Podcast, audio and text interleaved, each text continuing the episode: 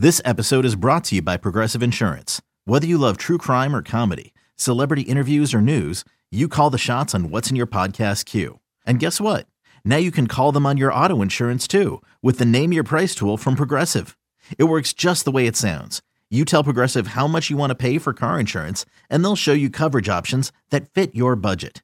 Get your quote today at progressive.com to join the over 28 million drivers who trust Progressive.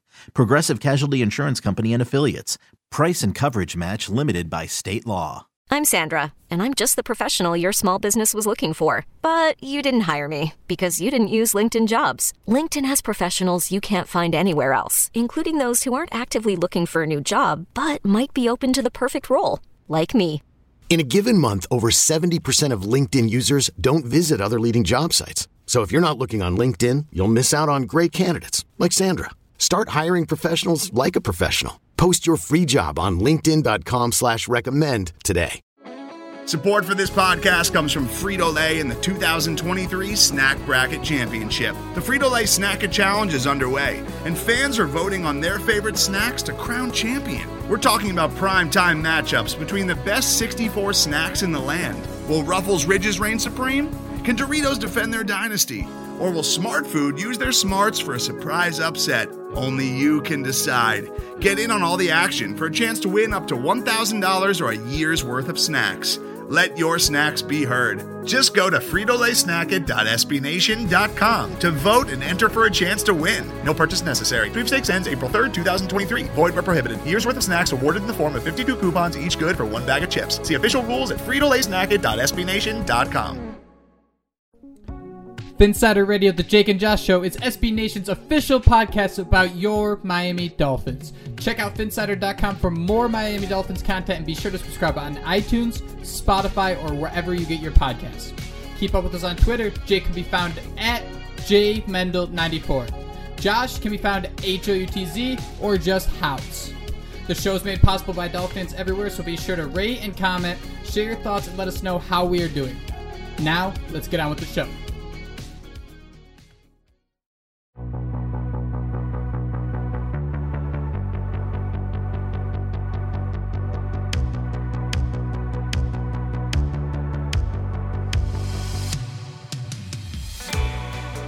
For the fifth week in a row, we are celebrating Victory Monday. Welcome into Phinsider Radio. This is the Jake and Josh show where we have suddenly forgotten what it feels like to lose. Thank you guys for joining us. And before we get into the Miami Dolphins taking care of business with a 20 to 9 win over the New York Giants, let me wa- welcome in the most winning co host in the game, Joshua Houts. Josh, talk about a winning streak, man. Dude, it feels so much better than that losing streak earlier in the year. I mean, every game, every game we go out there, man, it feels like the Dolphins can't lose, and it's just much better than that feeling we had at the beginning of the season. How are you doing today, man? I'm great. I'm great. I'm a little uh, startled because I just opened up uh, Miami's stats for the year, and I do have to say this before we get into everything. And you know us, we're gonna get into everything. Uh, but man, this is kind of crazy. So Jacoby Brissett played in eight games. Uh, Tua's played in nine games. Can you can you go ahead and guess for me how many times do you think Brissett's been sacked and how many times Tua's been sacked? Uh, despite the fact Brissett's played in one less game than Tua. Yeah, I can't even guess, man. Give give me the number. Brissett's been sacked 18 times. Tua's been sacked 12. That just kind of goes to show Jeez. like how things yeah. have kind of stabilized. If, if you kind of showed me that stat right there, you kind of get the impression of things were obviously a little rough when Brissett was there, but they've steadied the ship. And Josh, all of a sudden, the team is now one game under 500. Operation 500 by Christmas is a go. And the most positive stat I've seen is Josh. The Dolphins are actually above 500 at home. They're at four and three. I know that's what made them so successful last season was they were so great at home. Uh, weird season, rebuild year two, number two. But man, I have the stats here. Uh, let's let's talk about the offense first. What really stuck out to you? Uh, who's the first guy you want to talk about, and why is it Tua? Yeah, it's definitely Tua. But Jake, just to touch on that whole home field advantage, I have it pulled up here. This match is the longest winning streak under Brian Flores since his arrival. You know, the five game winning streak. The Dolphins are now seven and three in the month of December in the Flores era, including a four and one mark in December over the past two seasons. And they're 17 and six after Halloween under the Flores there. So, you know, maybe we should have expected that slow start to the season, but the Dolphins seem to be clicking on all cylinders. And part of that has to be because of Tua Tagovailoa, Jake. Um, played 30 of 41 passes for 244 yards and two touchdowns. And I'm going to be completely honest, Jake. I mean, before I talk lonely about Tua, let me just start by saying this wasn't one of yes. his best games, but it yes, certainly wasn't it certainly wasn't average, at least in my opinion, but to me, he seemed anxious in the pocket at times, which resulted in the one or two bad throws. I think he skipped one into the dirt to Albert Wilson, which I, I think you even tweeted about that one. And then he soared one over Gesicki's head. So there were some bad balls. You know, he did look anxious in the pocket, but um, you know, there were some bad drops as well. And he went out there and effectively moved the ball downfield. And I mean, what more can you ask for? I mean, we want that big play explosive offense like the Chiefs, but that's just not what we're getting here. And Tua went out there and did enough to win this game. And, you know, all the national media to hell with them, man. I, I liked what he did, but again, uh, it wasn't perfect by any stretch of the imagination. I don't think anyone's really hating on it too, and I think it's important to keep in mind what we're talking about, where we're talking about it, and when we're talking about it, right? So you mentioned I tweeted uh, about one of Tua's plays, and you know the Dolphins won this game twenty to nine. We're going to talk rocks, about how right? he was the skipping rocks. Yeah, he was skipping. so basically, Josh, when you're tweeting something, it's not like you know you're not supposed to have this huge thoughtful message that you know you've been working on for four straight nights. I was at mohegan sun. You can imagine what people are doing at mohegan sun watching the dolphins on this giant tv so i had a tweet. It wasn't the best throw. You move on. I was nowhere saying that hey it's time to put in Brissett. it's hey it's time to move on at from the quarterback. But I think it's important to keep in mind that we bring up these plays and we mentioned that, hey, X, Y, and Z are important because for how much we like Tua, for how much we want to talk about his completion percentage, this is part of his game too. And that's not a bad thing. It's not a bad thing to bring this up. I mean, Josh, I have it written down right here. Uh, where Tua even said that I'm glad we won, but I think there's a lot of things that we left out on the field, a lot of plays that we, we wish we had back. All right. So we said it. I think we can agree bumps in the road. So let's get into it. Let's let's talk about the positives here, man. Because now Tua, he was only sacked twice. Now he is second in the NFL in completion percentage. Now, this is an interesting stat to talk about uh, because Nick Foles, Sam Bradford, those are two guys who always come up. But I mean, man, Tom Brady, I, am not comparing the two. Before I even get into this, I'm not comparing the two. But Tom Brady, I think he had a game where he came out and threw the ball like 23 straight times. We freaked out when Ryan Tannehill, I think he completed 20 straight passes uh, against the New England Patriots, I think a couple of years ago. So when we look at this completion percentage and we look at how Tua plays, I think it's important to keep in mind that we know the limitations, but we know how to fix those limitations, and we see how the offense is getting to where it needs to be. Uh, in terms of Josh, I think we'll start to see more downfield shots. For example, the offensive line gets better. Another stat: the Dolphins had six drops yesterday. Tell me, I, I, might be crazy here, Josh, but is there any reason why maybe DeVante Parker being active could have led to more drops? That's, I mean, I, I, really don't know, Jay. Could he, because he was being targeted, maybe that opens something up for, you know, the Albert Wilsons of the world or some of those other guys. I mean, I don't know, but um, it's just, again, a testament to what he's been able to do behind that offensive line. I think I saw he was what, 2.33 seconds, I think he had to throw on Sunday. I mean, that's part of the reason why we're not taking those deep shots downfield. You know, yep. sure, we can all say his arm isn't, you know, up to par with some of those elite players in the league. I mean, there's no shame in that. But I mean, the intermediate and short stuff is what he did so well. It'd probably Alabama. be a bad thing if they were right. sorry, but it'd probably be a bad thing if they're gunning it all the time, right? Because they know that's a weakness and they're still not, you know, they're ignoring that.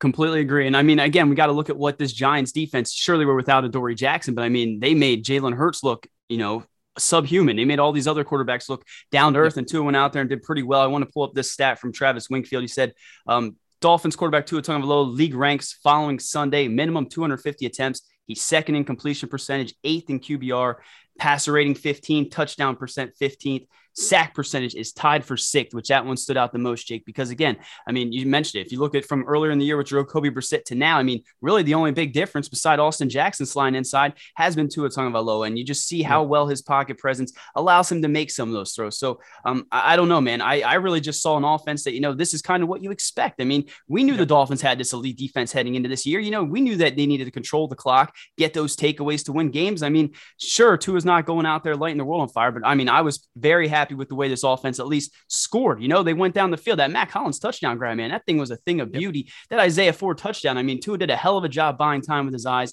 using his shoulders to kind of manipulate the defense. It, it almost looked like he knew exactly where he was going to go with that throw. So, um, again, you see the growth every week and heading into the bye, man. I mean, I'm getting goosebumps just talking about it. I mean, the offense, Tua, everything's starting to kind of look like what we expected. And you know, if they can get healthy, I mean, who knows? I'm, I'm going to stop. This is like a scratching the ceiling game, and I kind of put the carriage before the cart the carriage before the horse when talking about DeVante Parker. Um, because Barry Jackson, man, he came out with one of the greatest stats I've seen, and that's Tua does his best work in three receiver formations. He's fifth in the league with a 114.2 passer rating with that grouping. So, Josh, I want to talk about this receiving corps, and I want to start with DeVante Parker. He returns to action for the Miami Dolphins with five receptions on five targets for 62 yards. Man, he played 71% of the snaps, 12 yards per reception, and somehow he plays so well. And in terms of Miami's receiving corps, it was one of the worst days of the uh, of the season. You know, you think about the team had six drops. Uh, Albert Wilson, man, he's he's kind of falling apart. But what did you see from DeVante Parker outside of his ability to, no matter where that ball is thrown, he's going to get two feet down? Dude, I, I, love that. And I mean, I, I, we were talking about in the DMs, you know, the last one you kind of said, you know, what's DeVante Parker mean to this offense? And I immediately joked, you know, everything. And I mean, we kind of saw it. I mean, he made big play after big play when we needed it. He was that reliable target that, again, can get two feet in no matter what. I mean, those back shoulder passes that Tua threw, I mean, it was just a thing of beauty. And I mean, I love that grab where he put both feet in, you know, he kind of just laid there on the ground like, damn, I, did I really do that? So I, I, love to see him back in the lineup. I love to see, you know, with him and Jaylen Waddle, Gesicki, some of the way those guys complement each other. But I don't know about you, Jake, but I certainly would love to have seen a healthy Will Fuller out there and just see what this offense can truly do when everyone's out there playing. Let, us put into this a little bit more because Parker, he did have 12 yards per reception. He moved the sticks. Uh, but Josh, you say everything. But so let, let's kind of figure out what everything means when he has five receptions on five targets because you start to see Jaylen Waddle. He also had 11 targets. Mike Gesicki, 11 targets. So we saw the guys, Miami's playmakers get open. We saw Waddle being Waddle. I have to say, I am so comfortable seeing him be a featured player of this offense. I'm not saying I wasn't before, but man, you see the ball in his hands, you get excited, it's you feel a little comfortable. It feels like Jarvis Landry in a weird. I'm not comparing their play styles, but when it's in his hands, you're like, oh man, like here we go. Uh, this is something positive. Uh, so all of a sudden, you have Miami's three playmakers and Parker. You, if you're not double covering him, if you're not bracketing him, all of a sudden those back shoulder throws are open. Those throws to the outside become open.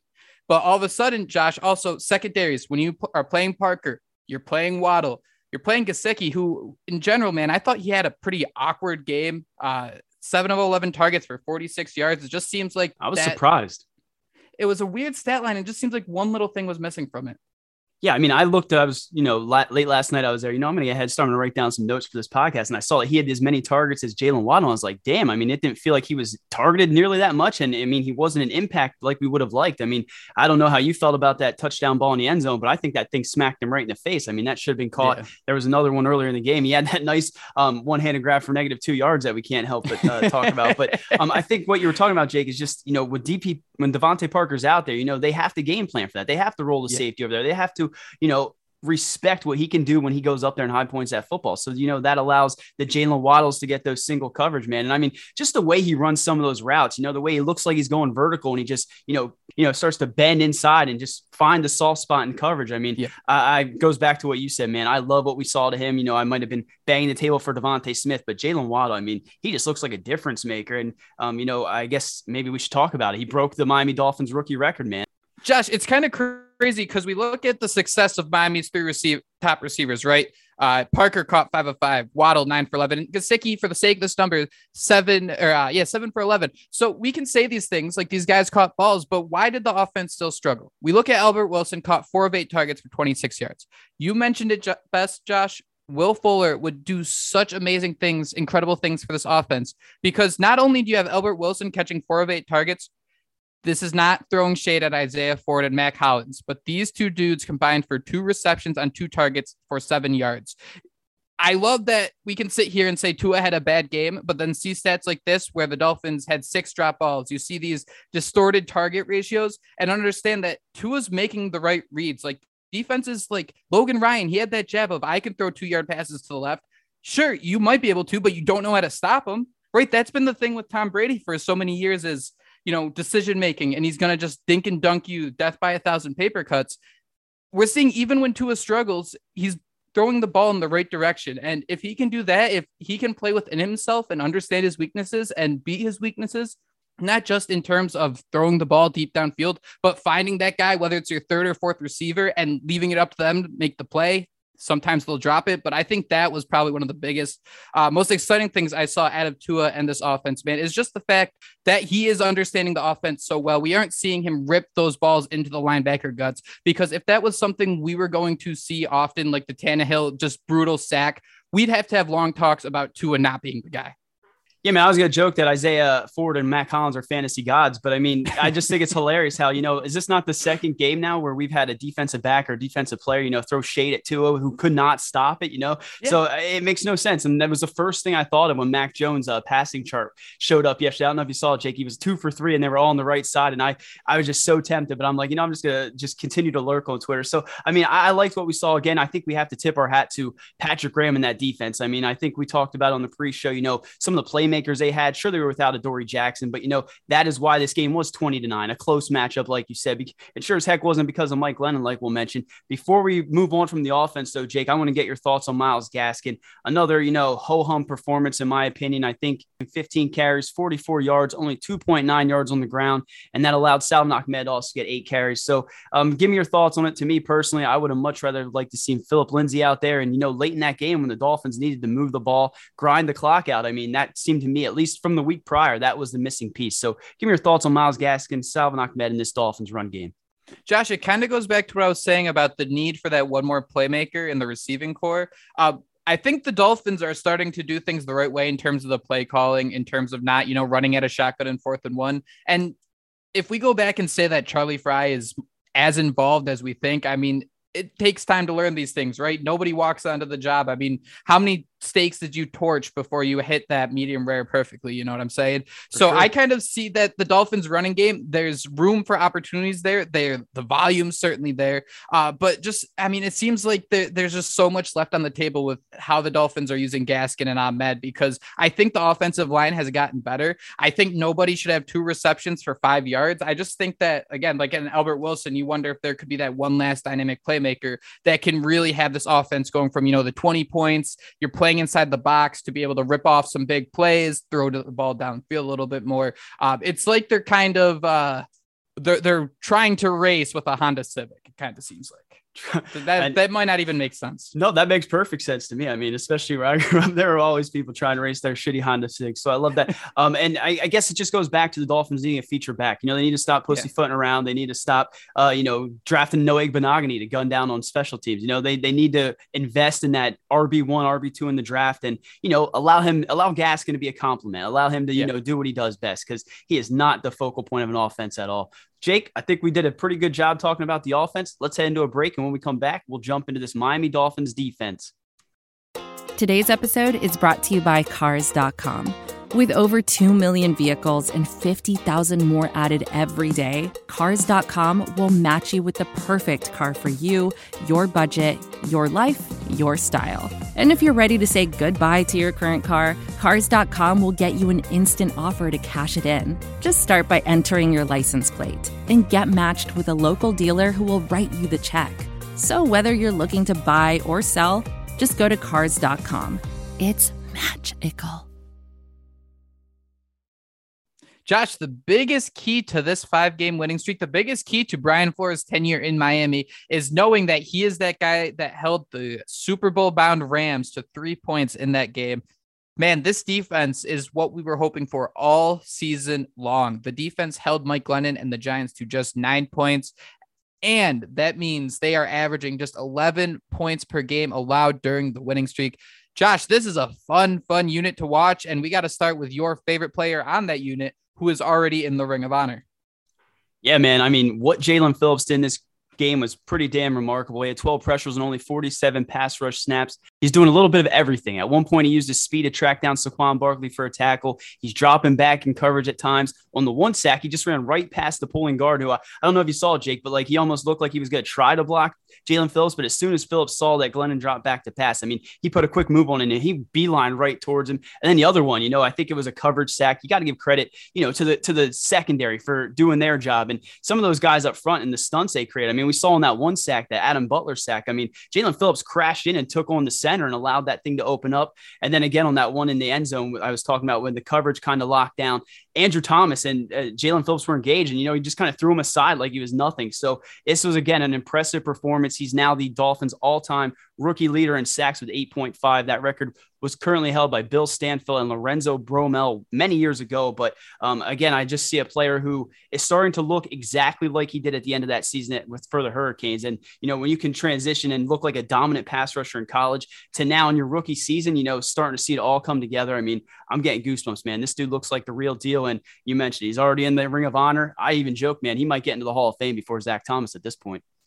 Dude, it's week 13 and he already broke that record. That is that is crazy. Both of his sacks came on back to back plays, and this kind of goes back to that idea of like earlier in the season we were saying that maybe uh, we know Phillips he has the ceiling to be a well-rounded defensive end. You mentioned his ability to kind of drop back in coverage, get to the quarterback, read and react. I mean, he is not a one-trick pony who's going to just get to the quarterback on a spin move or a swim move or have that one feat that makes him stand out. So I think it might have taken him to a little bit longer to develop. Hey, man, he's playing against the best athletes in the world. Who would have thought that'd be something that is necessary? But you see his toolbox continue to develop and play so smooth where, you know, he might get stopped in, in one sense of a play, but you mentioned it, the coverage sack. You know, he was locked up for what three seconds there before breaking free. I think it's just been really fun to watch this entire draft class, man, really start to ball out.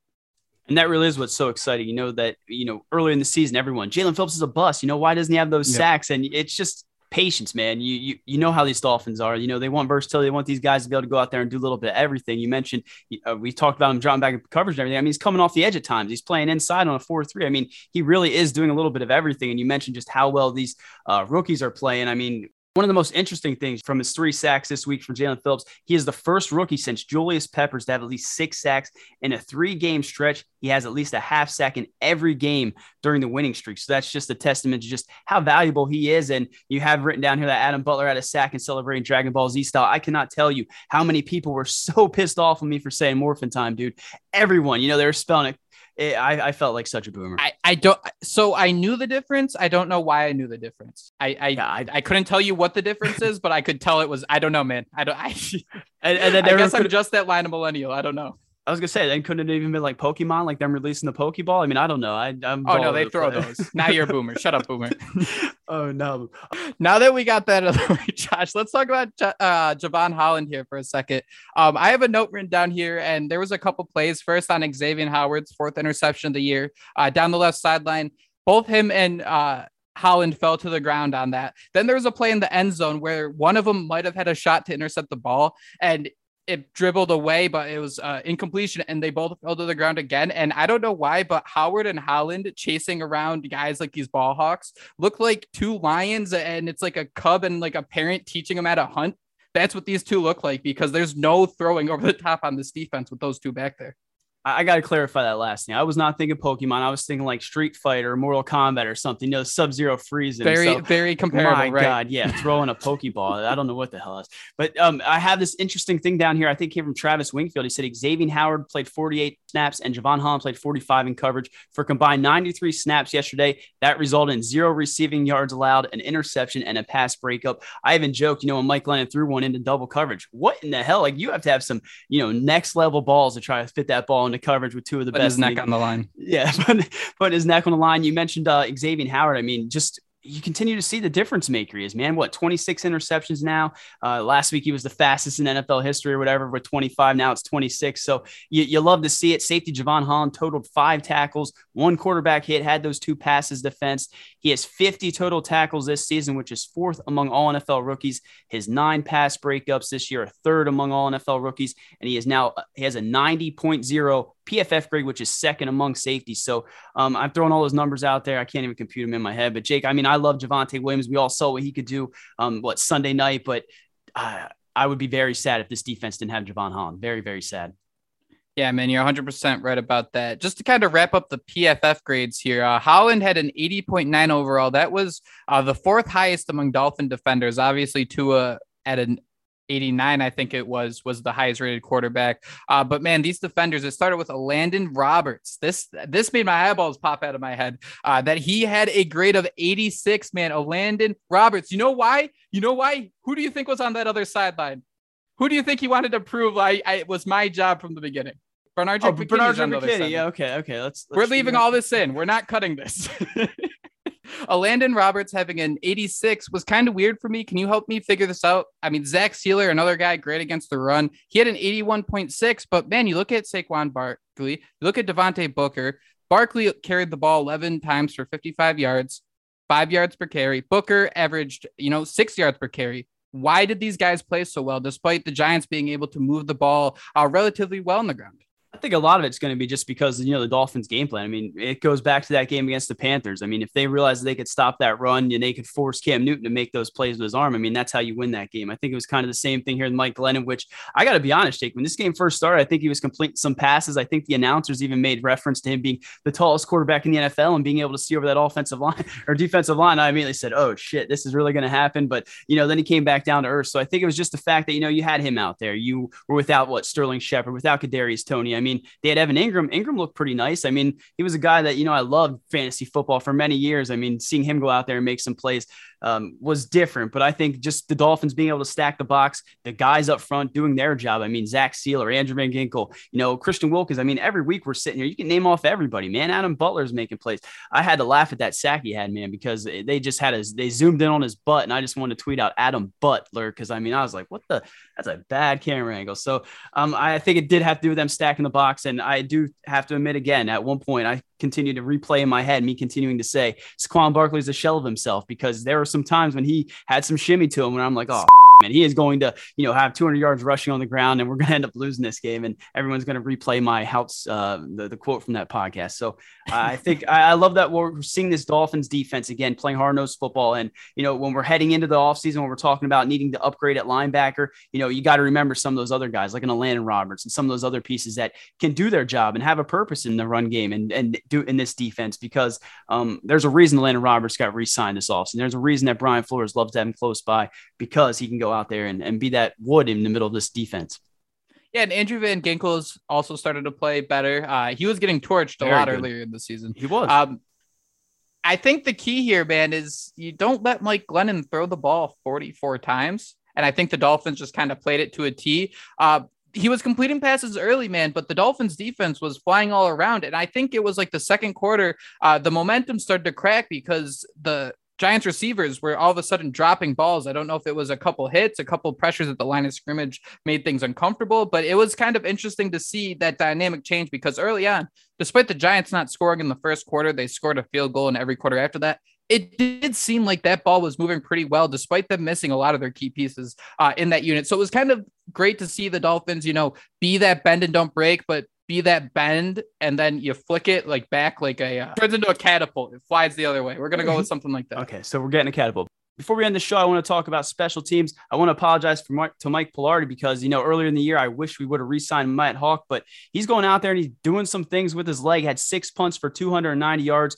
48.3 yard average, three landed inside the 20, and one of those was a career long of 65. So I wanted to give him a shout out because, uh, you know, the field position definitely played a factor in this one. Yeah, and it's it's good you did that. It's great that you mentioned that we were down on him because it was a little concerning earlier in the year, but and that's we, the best we know part. us. We we know punters to a T. I mean, we scout them of course. year round. I, I, think I remember when we had statistics of them signing party. I'm like, I don't I don't know how to make this interesting. There's no way to make this. I named those off, and I mean, three of those were down in the 20, and it sounded awesome, and a 65 yard boomer, and even that sounded. uh I just said boomer. you're that that's why you're our punk guy. You're getting jacked up about it. You got the metaphors that we need. Yeah, so that's the best thing about a six game winning streak, right? Five game winning streak. We'll get to six, hopefully. But it's that we can kind of focus and see that every aspect of the game is, you know, going pretty smoothly for the Dolphins. Special teams, offense, defense. We can pick out these different players. We're excited about the younger guys, the older guys who continue to be uh, the cornerstones of the franchise. You're all of a sudden wondering if, if there's going to be more Xavier Howard drama, if he's still going to be that guy around next season. Uh, because, man, it's crazy to think about, but there's only four games left. The last thing we need to talk about the kicker, Jason Sanders. If there is any concern on the Miami Dolphins. It's that it will be week 18. The Dolphins will be fighting for a playoff spot. And can you trust Jason Sanders to make that game winning field goal? I don't I don't know, Jake. In years past, I would have said, hell yeah, you know, we were all, I would be posting a, a video of it with the, the money sign. I said yes. So I don't know, man. He was two or three on Sunday, missed a 52 yarder, now 17 of 23 on the year, has made 25 of 26 extra points. But to me, I mean, I just feel like you mentioned you can't have trust in him. And when you when you're the Dolphins, I mean, the way we've seen this offense work at times, you know, the way we've seen Brian Flores and them kind of reel back and play conservative. I mean, at times it looks like they're going out there to kick a field goal. You know, at times it looks like they just want to put points on the board. So when you can't even rely on Jason Sanders, who has literally been money, I mean, I, I don't know, man this is probably besides the offensive line one of the biggest things that stings with this season is you know just how right. efficient and awesome he was last year you know pro bowl kicker all pro we loved him. And now this year you again you can't even rely on him. And i don't know how you feel man but i'm a little bit worried. 2020 first team all pro I, I just hope it's returning to the mean. And again i mean we might be being a little dramatic here. Uh, he's four of six from 30 to 39 six of eight from 40 to 49 two of four from 50. But it just seems like, as someone who is so automatic, I think he, uh, you know, it's been what four years he's been on the team, and this is the most concerned we've gotten. It, again, I think it could just be, you know, some sort of odds sweat. Yeah, spoil a little bit, and then this is kind of the one bad year to get the the averages looking a little cleaner. So, Josh, I want to apologize to everyone. We were a little off the rails today, but we're laughing, we're having fun. I hope you guys are able to do that too. It's a five game winning streak. We have a bye week. We're all going to rest and recharge. Uh, but that doesn't mean we won't have some shows. We're going to do a Finn slider later this week, maybe a little mailbag. Um, we might just do two shows, Josh. I don't know how hyped up you are. I don't know if you're going to be drinking coffee all week and want to do a third. But hey, man, the Dolphins are winning a lot, and and it, it's a great, great team to talk about at the moment. Got to give a shout out to the Miami Hurricanes, man. Landon Mario Cristobal. That's a huge get. And as soon as you mentioned the coffee, I thought about him. I think he he drank like 19 ounces of coffee late at night and all this stuff. So uh, I'll be jacked up next week, man. Ready to talk about the Dolphins as we head into our week 15 matchup against the New York Jets. Hopefully, we will be 500 by Christmas, like Jake continues to say. Operation 500. I think we're going to get there, Jake. I'd love to see it. I would absolutely love to see it. Guys, thank you so much for joining us. Go enjoy your victory week. Go enjoy your victory bye week, and we will talk to you soon. And most importantly, fins up. Fins up. That was Phinsider Radio, part of the Phinsider.com and the SB Nation Network. Miami has the Dolphins, the greatest football team.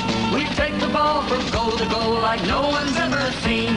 We're in the air, we're on the ground, we're always in control. And when you say Miami, you're talking Super Bowl, cause we're the Miami Dolphins.